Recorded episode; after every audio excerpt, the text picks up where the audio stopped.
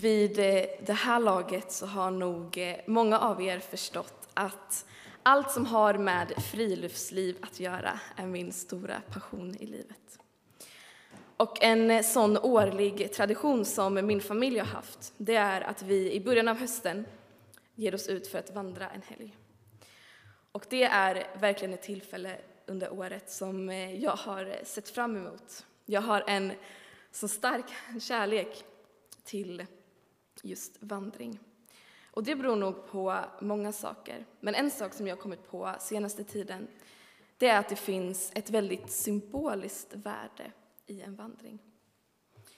Jag skulle nästan hävda att en lång dagsvandring med övernattning, det kan vara en bild av hela den vandring som livet är. Det går upp och ner. Det är kämpigt men också fantastiskt. Vi kan behöva bära andras packning, men också få hjälp med det, med det tunga som vi har med oss. Man ställs inför många vägskäl, man kan komma vilse och det sker miljöombyten under vandringen. Men den bästa bilden det är ändå målet man är på väg till. Det här vindskyddet med sjön, den sprakande elden med god mat som ska tillagas. Att få knyta upp kängorna, att få vila och till slut också få somna till ljuden av vågorna som skvalpar, av vinden i trädtopparna och ett lugnt fågelkvitter. Det om något är väl ändå en bild av himmelriket. Eftersom hela livet är en vandring förstår ni ju att det finns otroligt mycket jag skulle kunna eh, berätta om när det gäller vandring. Temat för våren är den gåvobaserade församlingen och temat för den här predikan är att ta rygg på varandra. Jag tror att det är en stor del av vad det innebär att vara församling, men också ett sätt att få insikt om vad jag har för gåvor att förvalta i livet. Om mitt och ditt liv är en endaste lång vandring så skulle jag vilja se församlingens liv som en gruppvandring. Och under en gruppvandring så finns det två taktiker, två olika sätt att ta sig an den utmaningen som det verkligen är. Alla har ju olika förutsättningar, är olika starka, går med olika tempo, vilket blir tydligt redan från start. Och jag har ett jättetydligt minne från förra året när jag gick bibelfjäll uppe i Hemavan och vi skulle ut på vår första vandring med klassen. När jag insåg att alla har inte samma tempo som jag har, så var min första tanke att jag kliver fram, jag håller mitt tempo, så får de som är långsammare ta rygg på mig och utmanas helt enkelt.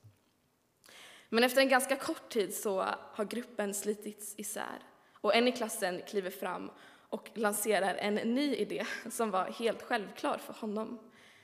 Den som är långsammast i gruppen får gå först och vi andra rättar in oss i ledet. En kedja är aldrig starkare än sin svagaste länk, brukar man säga. Istället för att vara draghjälp så blev nu min roll att knuffa på och stötta bakifrån.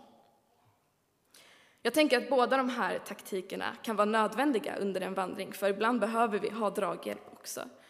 Och när det sker i någon sorts växelverkan så blir det till det bästa. Vi kan alltså ha två positioner i en gruppvandring. Antingen går vi framför eller så går vi bakom. Och beroende av våra förutsättningar så är vi antingen den som är draghjälp om vi går framför eller den som saktar ner och samlar ihop. Och går vi bakom så är vi antingen den som knuffar på eller den som tar rygg på någon och får hjälp.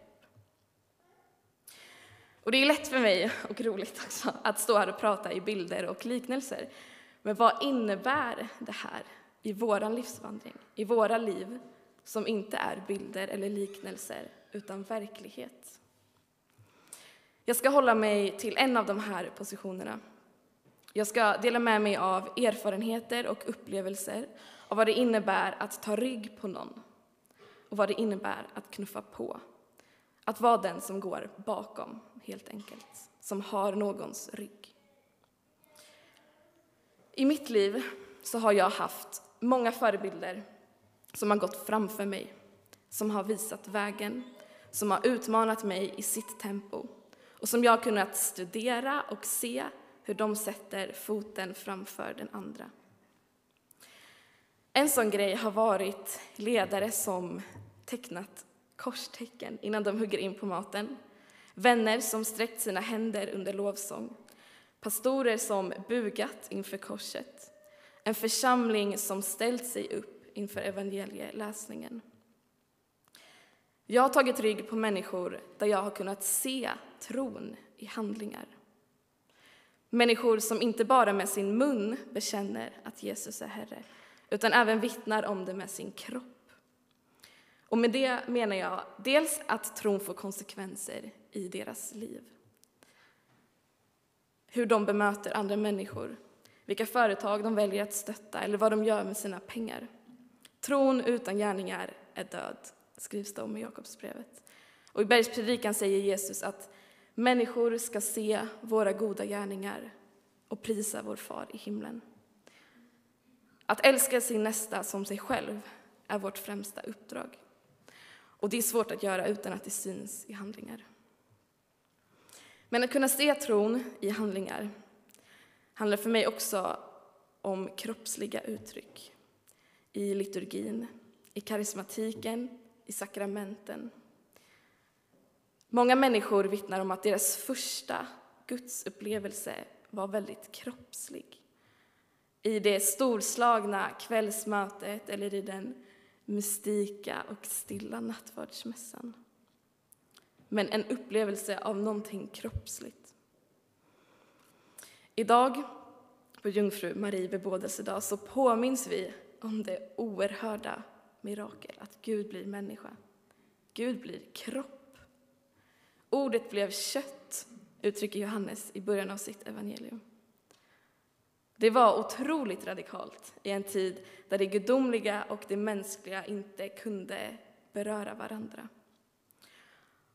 Och fortfarande idag så finns tankar om att tro bara har med vårt förnuft att göra. Att vår överlåtelse till Jesus bara sker i vårt huvud. Ett beslut, en tanke, en övertygelse. Och det är det såklart, men jag tror att det finns någonting mer också. I den kyrkotradition som många av oss är vana vid så har tron många gånger förminskats till bara någonting intellektuellt och det kroppsliga har tryckts undan. Min fråga till dig är därför, vet din kropp om att du tror? Som ni kanske hör så kommer jag från en församling med lite mer högkyrklig tradition än den här församlingen. Och det är inte alltid jag har uppskattat det. Jag har ibland känt att alla de här uttrycken i form av korstecken, procession, stående, församling, växelläsning, nattvardsberedelse, att det bara varit meningslösa rörelser. Men när jag har sett mina förebilder, de som har gått framför och som jag har tagit rygg på, när jag har sett dem tro med kroppen, så har jag blivit inspirerad att fortsätta vandra, att fortsätta söka Jesus i mitt liv för att försöka förstå vad de upplever som jag inte riktigt har fattat än. Och sakta men säkert så har jag insett att precis som tro leder till handling så kan handling leda till tro. Det kan kännas läskigt och eh, utmanande att förkroppsliga trons uttryck men det ger också en väldigt tydlig bekräftelse och har fått mig att ta steg framåt. Det känns lite som att kasta sig ut i någonting, att ta sats och hoppa till andra sidan. Men jag vill också säga att jag inte tror att den högkyrkliga traditionen är det enda rätta. Jag tror inte att vi ska se den högkyrkliga liturgin och den lågkyrkliga karismatiken med alla dess uttryck som två ytterligheter, utan mer som en cirkel. Om jag sträcker mina händer under en lovsalm spelad på orgel så är inte det att kollidera två världar, utan det är två sidor av samma mynt. Kroppsliga trosuttryck är synliga tecken på någonting osynligt. Och förutom att vi kan bekräfta vår egen vilja och övertygelse med kroppen så kan vi också erfara Gud i fler dimensioner, tror jag. när vi använder fler av våra sinnen som vi är utrustade med. Och vår tro kan bäras av handlingarna när tankar och känslor inte är med. Det är så himla flyktigt där uppe i huvudet. Men framför allt så kan vi inspirera människor runt omkring oss att fortsätta söka Gud i deras liv. Ser andra att din kropp tror? Människor som vittnar om både Guds godhet i gärningar men också om Guds storhet i sina handlingar har jag fått ta rygg på och sporrats av att ta steg fortsatt framåt i mitt liv och i min relation med Jesus. Och i Ruts bok så formulerar hon vad det innebär att ta rygg på någon. Så här säger hon till Naomi. Tvinga mig inte att överge dig och vända tillbaka. Dit du går, går jag också. Och där du stannar, stannar jag. Ditt folk är mitt folk och din Gud är min Gud. Jag tänker att nu att jag ska byta vandringstaktik och istället för att bli dragen av den jag tar rygg på prata lite om vad det innebär att knuffa på den som jag tar rygg på. Att jag har haft personer i mitt liv, på min vandring, som har släppt fram mig och tagit min rygg trots att jag inte har varit den som kan vägen eller den som är starkast. Det är varför jag står här idag som ungdomsledare i den här församlingen.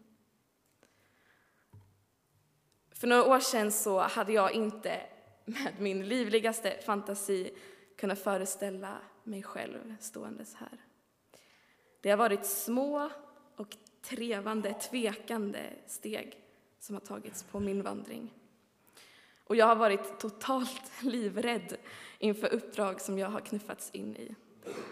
Olika ledare i mitt liv har sett gåvor hos mig som jag inte alls har sett själv. Det var med stor bävan som jag blev tillfrågad och senare indragen och förtroendevald in i söndagsskolan som 15-åring. Jag mådde så dåligt inför de första gångerna och jag tänkte varje gång att det här är sista gången jag gör det här. Men efteråt så var det inte lika lätt att säga de orden när jag fick sån uppmuntran och bekräftelse. Tänk att den blyga, tysta, duktiga flickan skulle hamna i en position där hon behöver höras och ta plats. Jag kommer aldrig glömma när en av mina pastorer lite i förbifarten sa Julia, är det inte dags för dig att leda en gudstjänst snart? Ska jag som 17-åring ställa mig inför en församling där det bara är pastorerna som leder gudstjänsterna? Det finns ju 300 andra som kan göra det, tänkte jag. Jag trodde på riktigt att han skojade när han sa det. Men någon månad senare så stod jag där och eh, det gick ju faktiskt. En tid senare så fick jag frågan att predika. Vad tror ni jag tänkte då? Nej, nej, nej, nej. Varför ska ni envisas med det här? Men jag kunde ju heller inte säga nej. Den lördagen innan minns jag så väl. Det var inte kul. Och såklart lovade jag mig att aldrig mer. Ni ser ju hur det gick. Och jag mådde inte så dåligt igår kan jag säga. Ni behöver inte vara oroliga. De ledarna som vid eh, många tillfällen har gett mig sånt enormt förtroende tänker jag måste ha haft sin tillit till Gud. För det är inte helt lätt att delegera en uppgift som man vet att man hade gjort själv utan några större problem och som man hade gjort bra. De vågade däremot släppa taget, släppa kontrollen. Och det är kanske inte alltid den enkla vägen, det som ger bäst resultat, som är det rätta. De såg någonting hos mig som jag inte såg. Så de ställde mig först i ledet när det passade. Och det avgörande har varit att de har varit kvar bakom. Att de har haft min rygg. Jag har hört deras fotsteg, deras andetag bakom mig och vetat att om jag ramlar, då tar de emot. Och behöver jag hjälp upp så knuffar de på och går det för fort så håller de mig tillbaka. Och det är inte förrän jag själv nu är i en ledarposition som jag har insett vad de har gjort för mig och vad stort det är. För det är inte lätt att svälja sin egen stolthet, att inte vilja visa sig stark och snabb, utan att stanna och släppa fram dem som inte har vandrat lika länge.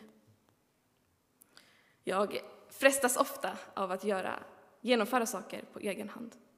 Slippa dra in massa andra som ska komma och tycka och behöva hjälp. Och det kan absolut vara nödvändigt ibland. Om ni minns den här växelverkan jag pratade om innan. Ibland behöver man gå före och visa vägen. Men jag måste också påminna mig om varför jag är här. Jag är inte här i första hand för min egen skull, utan för att hjälpa andra att ta steg i sin tro, att ta kliv framåt på stigen. Och då krävs det att jag backar ibland, men framför allt att jag uppmuntrar och kanske till och med utmanar där jag ser oupptäckta gåvor. Jag tror att även ni ibland slås av hur svårt det är att inse sina egna gåvor. Senast det hände mig var faktiskt bara förra våren. I min eh, cellgrupp i klassen så skulle vi gå en runda där var och en skulle berätta vad man själv har för gåvor som kan användas för Guds rikes skull. Och jag blir helt tyst när turen kommer till mig. Det låser sig verkligen. Jag vet ju att det finns saker som jag är bra på, men eh, det kan ju inte användas för något högre syfte, tänker jag. Jag ser hur mina klasskompisar väntar på ett svar. Och plötsligt så säger en av dem, du är bra på att prata. Eh, nu tror jag att du har fått något om bakfoten, tänker jag. Och då svarar han, ja men du ledde ju eh, gudstjänsten så himla fint sist, Julia. Och jag svarar att ja, men det var ju för att jag hade skrivit exakt vad jag skulle säga. Jag kanske är bra på att skriva då, men nej, när jag pratar då tycker jag aldrig att jag får fram det jag vill. Att jag fumlar med orden och trevar mig fram och formulerar mig långsamt. Det höll ingen med om. De tyckte att jag även var bra på att formulera frågor i klassrummet och att förklara saker på uppstuds. Och det kanske låter konstigt, men det var en ny insikt för mig. Så min uppmaning till er, det är att tänk aldrig att folk vet om sina gåvor. Tveka aldrig att uppmuntra en annan människa. Det kan vara avgörande för att den ska börja blomstra. Min kära mor är väldigt bra på att eh, prata, tänka gott om andra och imponeras av andra, men det är väldigt sällan som hon vågar säga det till dem. Och jag tror att Ida-Maria kan intyga det. Jag har fått vara den länken mellan ett antal gånger. Så våga säga, våga uppmuntra varandra och tro inte att, att vi vet om varandras gåvor. Att sakta ner sitt tempo och släppa fram dem som inte är lika vandringsvana. Och framför allt att vara kvar bakom och knuffa på när det behövs. Är inte det precis vad Gud gjorde för Maria? Så många människor som hade bättre förutsättningar, som var gifta, som var rikare, som var mer erfarna och ändå valde Gud Maria. Gud måste verkligen ha sett hennes mod och vilja. Må det ske med mig som du har sagt, var hennes respons. För att sammanfatta det här så är vi alla vandrande människor som behöver en grupp, en församling med andra människor att ta rygg på, som genom sitt liv visar oss vad det innebär att leva det som vi ofta bara bekänner med vår mun och tänker i våra tankar. Vi behöver folk runt omkring oss vars kroppar vet om att de tror. Så att vi andra kan se det och på så sätt få draghjälp, kraft, inspiration att fortsätta ta steg framåt. Men vi behöver också skapa en trygg och uppmuntrande församlingsmiljö där det är självklart att ta ett steg tillbaka och släppa fram andra i ledet. De som är, inte är lika vandringsvana. Och framför allt fortsätta hålla deras rygg och inte släppa blicken. Då tror jag att vi alla kan upptäcka mer av oss själva. Mer av gåvorna som vår skapare och vår medvandrare har lagt i oss. Amen. Vi ber tillsammans. Jesus Kristus, tack för att vi får vara församling. Och du ser att det inte alltid är ett lätt uppdrag. Men det är det rätta. Tack för att vi får hjälpa varandra att ta steg framåt i livet. Steg framåt i tron. Tack för att vi får vara med och dra varandra, att utmana varandra, att inspirera varandra. Men också att ställa oss bakom och lyfta varandra. Jag ber att vi ska få hjälpa varandra att upptäcka vilka gåvor som du har lagt i oss, Jesus. Tack för att du är här i den här gudstjänsten och vill möta oss och tala till oss. Tack för att du valde Maria att få föra Gud in i den här världen. Och tack för att du blev människa, Gud. Att du blev en kropp. Att du vet hur det är att vara människa, att du kan känna medlidande med oss. Att du steg ner och kom underifrån. Tack för det otroliga mysteriet.